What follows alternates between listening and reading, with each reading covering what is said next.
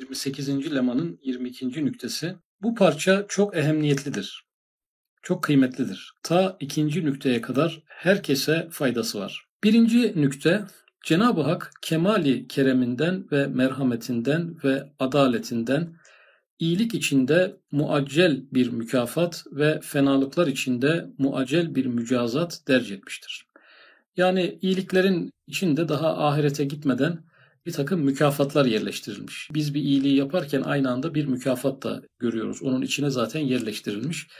Fenalıkların içerisine de mücazatlar, cezalar e, yerleştirilmiş. Yani ahiretteki cezasından bir parçası da o ameli işlediğimiz ana yerleştirilmiş. Neden yerleştirilmiş? Cenab-ı Hakk'ın kemali kereminden. Yani cömertlik bunu gerektirir. Merhametinden ve adaletinden. Yani Rabbimiz bize o kadar şefkatli ki iyilikleri bize emretmiş ama bizi başıboş bırakmamış. Peygamberlerle, kutsal kitaplarla bizi takviye etmiş. İçimizdeki vicdan mekanizmasıyla bizi takviye etmiş. İyiliğin yapılmasını kolaylaştırarak bunu takviye etmiş ve bununla da yetinmemiş.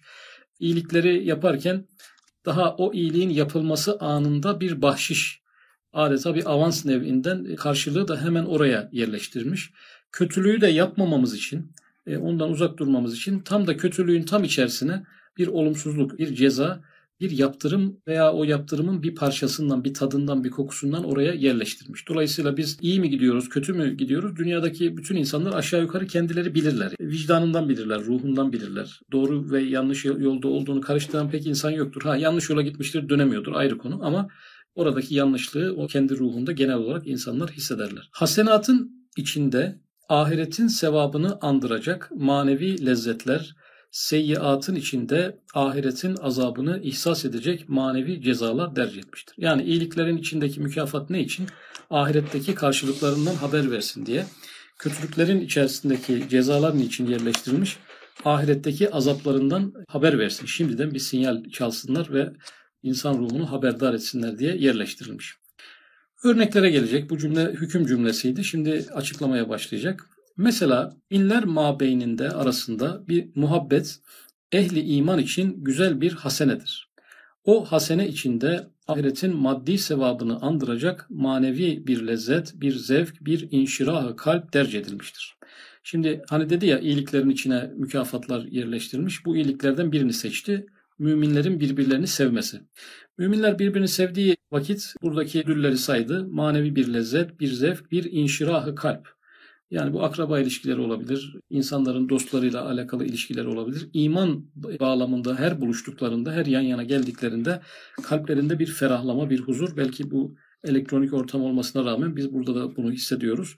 E, doğru yolda gidildiğinin, doğru bir iş yapıldığının bir numunesini Cenab-ı Hak buraya yerleştirmiş oluyor. Herkes kalbine müracaat etse bu zevki hisseder. Tabi bu biraz da sorusuz sorulunca anlaşılacak bir zevk. Yani ben bir sohbet ortamına girdiğim anda neler hissediyorum? Müminlerle özellikle imanı kuvvetli insanların meclisine girip orada bir iki saat geçirdiğimde nasıl bir ruh hali elde ediyorum? diye bu soruyu sormak da lazım. Çünkü insan farkına varmayabiliyor bu güzelliklerin. Sorunca farkına varıyor. E, herkes kalbine müracaat etse bu zevki hisseder diyor. Böyle de olmayabilirdi. Cenab-ı Hak sistemi farklı kurgulayabilirdi. Hayırlı işlerin arkasından gittikçe iyice moralimizi bozacak, kalbimizi daraltacak bir yaptırım da sunabilirdi veya kötü işler yaptıkça ruhumuzu genişleten, ferahlatan bir sistem de kurabilirdi. Bu bizim cennete gidişimizi zorlaştıran, cehenneme gidişimizi kolaylaştıran bir şey olurdu. Bu bir ikram ve cömertlik olmazdı haliyle. Şimdi pozitif olan örneği verdi. Bir de negatif örnek gelecek. Olumlu örneği verdi, olumsuz örneğe geçiyor. Mesela minler mabeyninde arasında husumet ve adavet bir seyyiyedir. Bu sefer müminlerin birbirini sevmesi değil de düşmanlıklar, husumetler bir seyyiyedir. O seyyiye içinde kalp ve ruhu sıkıntılara boğacak bir azabı vicdaniyi Ali Cenab ruhlara hissettirir. Ben kendim belki yüz defadan fazla tecrübe etmiştim ki bir mümin kardeşe adavetim vaktinde o adavetten öyle bir azap çekiyordum, şüphe bırakmıyordu ki bu seyyiyeme muaccel bir cezadır çektiriliyor. Burada kendi tecrübesinden bahsediyor. Yani bir mümin kardeşime adavet yani düşmanlık e, güden bir insan değil. Öfke ve celal, celal diyebiliriz. Yani celallendiğim vakitte diyebiliriz bir azap çekiyor. Ve bu azabın da aslında bir ceza olduğunu anlıyor. Konuyu kendimize getirecek olursak bazen birine öfkeleniriz. Adamın yanlışından dolayı öfke sıkıntısı azabı çektiğimizi zannederiz. Ya hayır diyor sen mümin kardeşine öfkelenerek yanlış bir günah işlediğin için cezasını kalpten çekiyorsun. Yani bir kin, bir haset bunlar bizi neden rahatsız eder? Karşı tarafı düşündüğümüz için değil aslında. Bir günah işlediğimiz için kalbimizde bazen aylarca, yıllarca yanıp tutuşan bir muhasebeye, bir sıkıntıya sebebiyet verir. Bir cezadır. Ben sinirlendim de moralim bozuk. Sinirlendiğim için moralim bozuk değil. Sinirlendiğim için ceza görüyorum şu an. Kalbimdeki karışıklık, müşevveşiyet aslında bir ceza. İnsanlar genelde e, biriyle tartıştım, moralim bozuk, canım sıkkın diyen insan aslında tartışmamın karşılığında Cenab-ı Hak kalbime bir ceza verdi. O yüzden moralim bozuk cümlesini kuramıyoruz. Bunun dünyada bir ceza olduğunu, o tür kızgınlıkların, adavetlerin, kinlerin mümin kalbinde bulunmaması gerektiğini, bulunduğu zaman da böyle aksiyle ve bir cezayı bu dünyada o konudaki cehennem azabının bir yansımasının kalbe düştüğünü ifade ediyor. Örnekleri çoğaltıyor. Mesela hürmete layık zatlara hürmet. Kimdir hürmete layık zatlar? Peygamberler, veliler yani bir hürmet hak ediyorlar. Hürmet. Ve merhamete layık olanlara merhamet. Şefkate layık olanlar kimdir? Anne babalarımız, çocuklarımız onları düşünebiliriz. Ve hizmet bir hasenedir, bir iyiliktir. Bu iyilikte sevabı uhreviyi ihsas eder derecede öyle bir zevk, lezzet vardır ki hayatını feda etmek derecesinde o hürmeti, o merhameti ileri getirir. Yani burada arkadaşlar bir Allah dostuna hizmet etmeyi düşünelim. Bir veliye bende olmak cümleden alaymış diyor ya şair. Onun yolunda bir takım fedakarlık yapan insanları düşünelim. Daha çok tabi Hazreti Peygamber aleyhissalatü vesselamın etrafındaki insanların o hürmetleri, onlar o hürmeti duydukça, o yolda hizmet ettikçe bir kalp ferahlığı. Düşünün ki Hazreti Peygamber aleyhissalatü vesselam sizden bir şey istiyor. Şunu şu şehirden şu şehre götürür müsün diyor bu mektubu. İnsan o mektubu götürürken kim bilir nasıl bir lezzet, bir, bir keyif alır. Neden? Hürmeti hak eden bir zata karşı bir hürmet gerçekleştiği için bu bir hasene olduğundan dolayı onun mükafatını Cenab-ı Hak bu dünyada insanın kalbine yerleştiriyor. Neye varıncaya kadar? Hayatını feda etmek derecesinde. Yani o hürmet edilecek zat o kadar hürmet edilecek bir zat ki onun yolunda insan hayatını bile feda etse o anda bir azap çekmiyor, kalp ferahlığı çekiyor. Neden? Doğru tuşa basmış, doğru yere fedakarlık yapıyor, doğru kapıya dayanmış olduğundan dolayı Cenab-ı Hak bu dünyada onun mükafatını kalbine bir sinyal olarak indiriyor. Validenin çocuğa merhametindeki şefkat vasıtasıyla kazandığı zevk ve mükafat için hayatını o merhamet yolunda feda etmek dereceye girer. Yani anne çocuk için çok meşakkatlere katlanıyor. Zevk olarak görüyor. Katlandığı meşakkat zevk olarak görülür mü? Zevk olarak. Hatta o meşakkati onun elinden alsalar e, bu sefer üzülüp ağlamaya başlayacaktır. O zaman burada yine aynı mantık doğru bir iş yaptığı için anne çocuğuna fedakarlık noktasında doğru bir şey yaptığı için Cenab-ı Hak o meşakkati, yorgunluğu, argınlığı onun kalbine bir lezzet olarak yerleştirmiş oluyor. Yavrusunu kurtarmak için arslana saldıran bir tavuk hayvanat milletinde bu hakikate bir misaldir. Tavuk korkak hayvanlardan biri. Yani böyle kış deyince hemen korkan bir hayvan. Fakat yavrusunu tehlikede gördüğü zaman arslana saldırabiliyor. Demek ki arslana kendisini feda etmekte, yedirtmekte bir lezzet var yani. Doğru yere yavrusu için yapıyor. Doğru yere yaptığı için bir acı çekmiyor. Ama insan kış deyince manasız bir kışta olduğu için kaçıp gidiyor. Demek merhamet ve hürmette muaccel bir mükafat var. Ali himmet ve Ali cenap insanlar onları hisseder ki kahramanane bir vaziyet alıyorlar. Şimdi başka bir risalede deniyor ya e, istidatlar bil kuvveden bil fiile çıkarken lezzet verir. Yani insanın içindeki potansiyeller dışarı doğru açığa çıktığı zaman bir lezzet verir, imbisat eder, bir genişlik yapar. Bir annenin de içinden annelik potansiyeli vardır. Çocuğu için fedakarlık yaptıkça potansiyel açığa çıkar, bir lezzet verir. Dolayısıyla haseneler aslında insanın potansiyellerini açığa çıkaran etkinlikler olduğu için her türlü iyilik, her türlü hasenet insanın kendini gerçekleştirmesine insan olmasına vesile olduğu için bunların içerisinde fevkalade bir takım lezzetler e, söz konusu. Hırs ve israfta öyle bir ceza var ki şekvalı, meraklı, manevi ve kalbi bir ceza insanı sersem eder. Şimdi hırslı bir insan düşünelim. Doymuyor. Yani hep iki katını istiyor, hep dört katını istiyor. Bir türlü dur noktası yok. Bir de israf yapan bir insanı düşünelim. Yani hiçbir şeyin kıymetini bilmiyor. Oluk gibi onları zayi ediyor. E, burada dört tane ceza saydı şekva yani hayatı hep şikayet içerisinde. Evet yani bu hırslı insanlar hiç memnun olmayacaklardır. Al sana ceza. Hırslı insanın ahirete gitmeden cezası. Şekva. Hayatı boyunca şikayet edecek yani. Neden? Çünkü dur noktası yok ki bir ara dursun da bir memnun olsun. Hiçbir zaman memnun olamayacaktır. Hep daha fazlası yok diye üzülecek, mutsuz olacaktır. Al sana ceza. Cezasını da kendi hırsıyla görmüş olacaktır. Cümleyi şöyle kurabiliriz.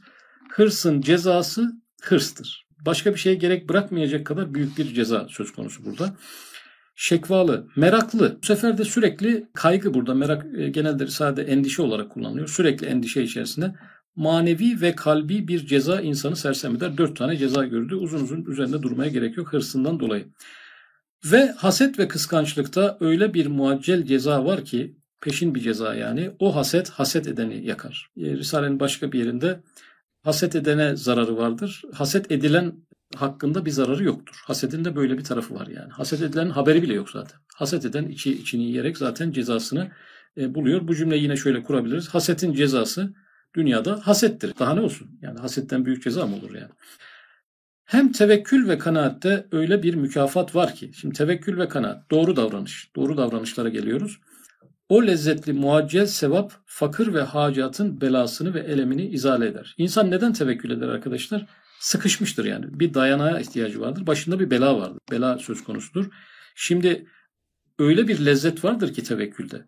O lezzet tevekküle bizi götüren o beladan daha büyük. Belanın daha üzerinde bir lezzettir tevekkül lezzeti. Ne oldu? Bela geldi. Kendi problemi olan tevekkül geldi. Kendi problemi olan belanın önüne geçecek bir lezzet sundu. Tevekkül içerisindeki insan burada bunun karşılığını dünyada bir parçasını almış oldu, tatmış oldu. Hem mesela gurur ve kibirde öyle ağır bir yük var ki mağrur adam herkesten hürmet ister ve istemek sebebiyle istiskal gördüğünden daima azap çeker. Gurur ve kibrin ahirette belki çok cezaları var. Ama dünyada da olan olmuş zaten. Yani gurur ve kibir içerisindeki adamın cezası, dünyadaki cezası nedir? Gurur ve kibirdir. Neden? Gurur ve kibir sürekli insanlardan saygı bekleyen bir hastalığa tutuşturur insanı. O saygıyı da çoğu zaman göremeyeceğinden dolayı sürekli rahatsız bir hayat yaşar. Herkesin rahat oturduğu bir yerde bir mecliste rahat oturamaz gibi endişeler içerisinde, azaplar içerisinde zaten başına kibir gibi bir bela açılmıştır. Daha ahiretteki cezasına ne gerek var? Orada da var ama yani dünyası zaten bu kibir ve gurur sebebiyle kararmıştır. Evet hürmet verilir istenilmez. Hem mesela tevazuda ve terki enaniyette öyle lezzetli bir mükafat var ki ağır bir yükten ve kendini soğuk beğendirmekten kurtarır. Yani arkadaşlar kibir bir yüktür. Kendini soğuk beğendirmek bir azaptır. İnsanları sürekli kendini beğendirerek yaşamaya çalışmak büyük bir cezadır. Mütevazı insan bu yüklerden kurtulduğu için mutlu bir insandır. Bu mutluluk da onun dünyadaki mükafatının bir parçasıdır. Ahiretteki mükafatının dünyaya yansıyan bir parçasıdır. Tevazu bir ödüldür. Tevekkül bir ödüldür. Yani Cenab-ı Hakk'ın bir lütfudur. Ama kibir bir cezadır. Hırs bir cezadır. Belki de insanın başka günahlarına verilmiş yeni cezalardır. O da ayrı bir konu. O, o kadar derinleştirmeye gerek olmadığını düşünüyorum. Şimdi burada arkadaşlar şunu unutmamak lazım. Üstad Hazretleri hani geçen okuduğumuz risalelerde e, ibadetlerin cennetteki karşılığı konusunu hatırlarsanız yani ibadetlerin cennette karşılığı beklenemez. Çünkü onlar geçmiş nimetlerle alakalıdır. Şimdi yaptığımız ibadetler geçmiş nimetlere karşı bir teşekkürdür. Ne diyordu orada? Biz mükafatımızı almışız. Ona göre ubudiyetle muvazzafız diyordu. Biz zaten mükafatımızı almışız. Var olarak, insan olarak, Müslüman olarak, canlı olarak biz zaten bir mükafat almışız. Kulluğumuzla da ona zayıf bir teşekkür çabası içerisindeyiz. Karşılamıyor ama kulluk oraya gitti. Elimizde avucumuzda dolayısıyla bir şey kalmadı. Cennet de Allah'ın fazla ilahisi oldu diyorduk. Burada bir de arkadaşlar yaptığımız iyiliklerin bir de daha geçmişteki nimetlere bakmayan şu anki karşılıkları anlatılıyor yani. Yaptığımız iyiliklerin işte tevazu gibi, tevekkül gibi iyiliklerin içinde öyle bir lezzet var ki karşılığını bir de şimdi alıyoruz. Tevazu yaparken alıyoruz. Tevekkül yaparken alıyoruz. Bir de buradan aldığımız bir takım karşılıklar var. Risale'nin başka yerlerinde bu tabiattaki varlıklar niye bu kadar güzel çalışıyorlar, işlerini aksatmadan iş yapıyorlar? Çünkü iki motivasyonları var. Birisi lezzet, birisi ihtiyaç. Yani araya Cenab-ı Hak bir lezzet koymuş. Bal toplama lezzeti. Yani arı bal yapmaktan zaten mutlu. Ya bu balın bir de karşılığı olsun, bu balı yap, yapmanın da bir ödülü olsun gibi bir beklenti yok. Tabiatta bütün varlıklar böyle. Yani tavuk yumurta verirken mutlu, inek süt verirken mutlu. Zaten onu vermekle bir şeref kazanıyor, bir lezzet kazanıyor. E, bu noktada insanlar da bir gün o seviyeye gelebilirler. İnsanlar da tabiattaki bu yaptıkları iyiliklerden ve ibadetlerden tam lezzet alır bir seviyeye gelseler, yani namazdan öyle bir lezzet alacaklardır ki ya bir de bunun mükafatı mı var diye şaşıracaklardır. Oruçtan öyle bir lezzet alacaklardır. Ya bu zaten çok keyifli bir şey. Bir de bunun ahirette karşılığı var diye şaşıracaklardır.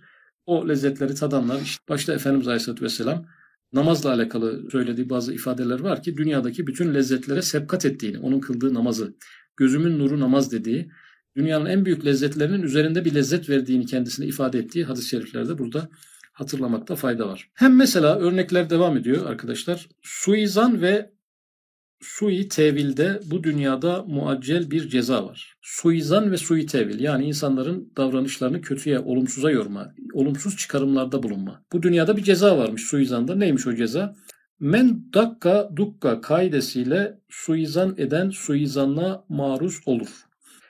Mümin kardeşinin harekatını sui tevil edenlerin harekatı yakın bir zamanda sui tevile uğrar, cezasını çeker. Birisi birisini suizan eder, sui tevil yapabilir, davranışını kötüye yorabilir. Yakın bir zamanda da aynı kişi başkaları tarafından suizanla uğrar diyor. Bu cümle önemli bir cümle. Deizm meselesine Deizmde ne vardı? Parantez içinde tarif yapıyoruz. Müdahil olmayan tanrı, hayata müdahil olmayan tanrı. Yaratıcı var ama olaylara karışmayan, dünyada bir takım cezalar, mükafatlar filan vermeyen. Bu metinde tam tersi. Sürekli ceza ve mükafatı dünyada da konuşturan bir ilahi tecelliden bahsedildiği için yine deizm karşıtı bir mesele söz konusu. İkincisi insan nefsi akibete karşı kör olduğu için arkadaşlar yaptığımız hatalar ve günahların cennet ve cehenneme uzanan e, şeyi nefse çok uzun görünüyor. Şimdi bir iyilik yapacağım da işte belki 500 sene, 1000 sene sonra e, bunun karşılığını alacağım. Nefs bununla zaten tatmin olmuyor. Etkilenmiyor bundan yani. Üstad Hazretleri de yönünü nefse dünyevi akıbeti göstermek.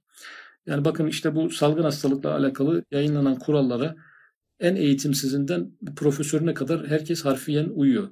Koskoca şehirler boşalıyor. Kimse neredeyse hata yapmıyor. Yani belki 10 binde birlerde hata oranına kadar iniyor. Neden? Karşılığı dünyada yani. Nefsin özelliği bu olduğu için Üstad Hazretleri hiç cennet cehennemden bahsetmeksizin suizan edersen suizanla maruz kalırsın. Yani burada işte bu dar dairede kendi ailelerimizi de düşünebiliriz. Aile içerisindeki insanların birbirlerinin davranışlarını kötüye yorma. Bu bununla şunu yapmak istiyor. Aslında kafasındaki şey şu da bana aslında bunun tersini söylüyor gibi aile ilişkilerinde bile o suizanı yürüttüğümüz anda iş yerinde patronu tarafından suizanla maruz kalacaktır. Bu iki mesele arasında e, bir bağlantı vardır. Veya annemiz babamızla alakalı veya komşumuzla alakalı. Yürüttüğümüz bir suizan ve sui tevilin karşılığını iş hayatımızda belki ertesi gün belki bir hafta sonra çünkü yakında ifadesi kullanılıyor. Başkasının bizim davranışımızı kötüye yorma. İyi niyetli olduğumuz halde bizi kötü niyetli görmeleri. İyi niyetli hareket ederken adeta başkalarının kuyusunu kazıyormuşçasına bir hareket yapmışız gibi bizi afişe etmeleriyle karşılaşıyoruz. Ve her alandaki ilişkilerimizi belirliyor. Mümkün olsa hiç kimseye karşı suizan ve sui tevilde bulunmadan yaşasak da biz de bu dünyada onun karşılığı olan suizan ve sui tevillere maruz kalmasak. Evet ve hakeza bütün ahlak-ı hasene ve seyyiye bu mikyasa göre ölçülmeli. Bunu bütün e, ahlak-ı hasene ve seyyiyeye uygulayabilirsiniz dedi. Ben rahmeti ilahiyeden ümit ederim ki Risale-i Nur'dan bu zamanda tezahür eden, manevi icazı Kur'ani'yi zevk eden zatlar bu manevi ezvakı hissederler, sui ahlaka müptela olmayacaklar inşallah. Bu manevi ezvakı hissederler. Burada yol yürümenin şartı ifade edilmiş oluyor. Bu manevi ezvakı inşallah hissedersiniz. Bu manevi çekim, bu lezzet kalbinize iner. Başka türlü bu yolu yürümek mümkün değil. O tadı, o lezzeti ruhaniyeyi, o işin içerisindeki kalbi güzellikleri tadamazlarsa, tadamamışlarsa veya bir süredir tadamıyorlarsa onlar o yolu zaten yürüyemezler. Bu yollar zevkle yürünür, lezzetle yürünür, keyifle yürünür kalbe inen sekineyle yürünür. İnsan kendini itekleyerek bu yolları yürütemez. Üstad Hazretleri bu, bu manevi ezvakı inşallah hisseder. Suyu ahlaka müptela olmazlar diye burada bir duada etmiş oluyor.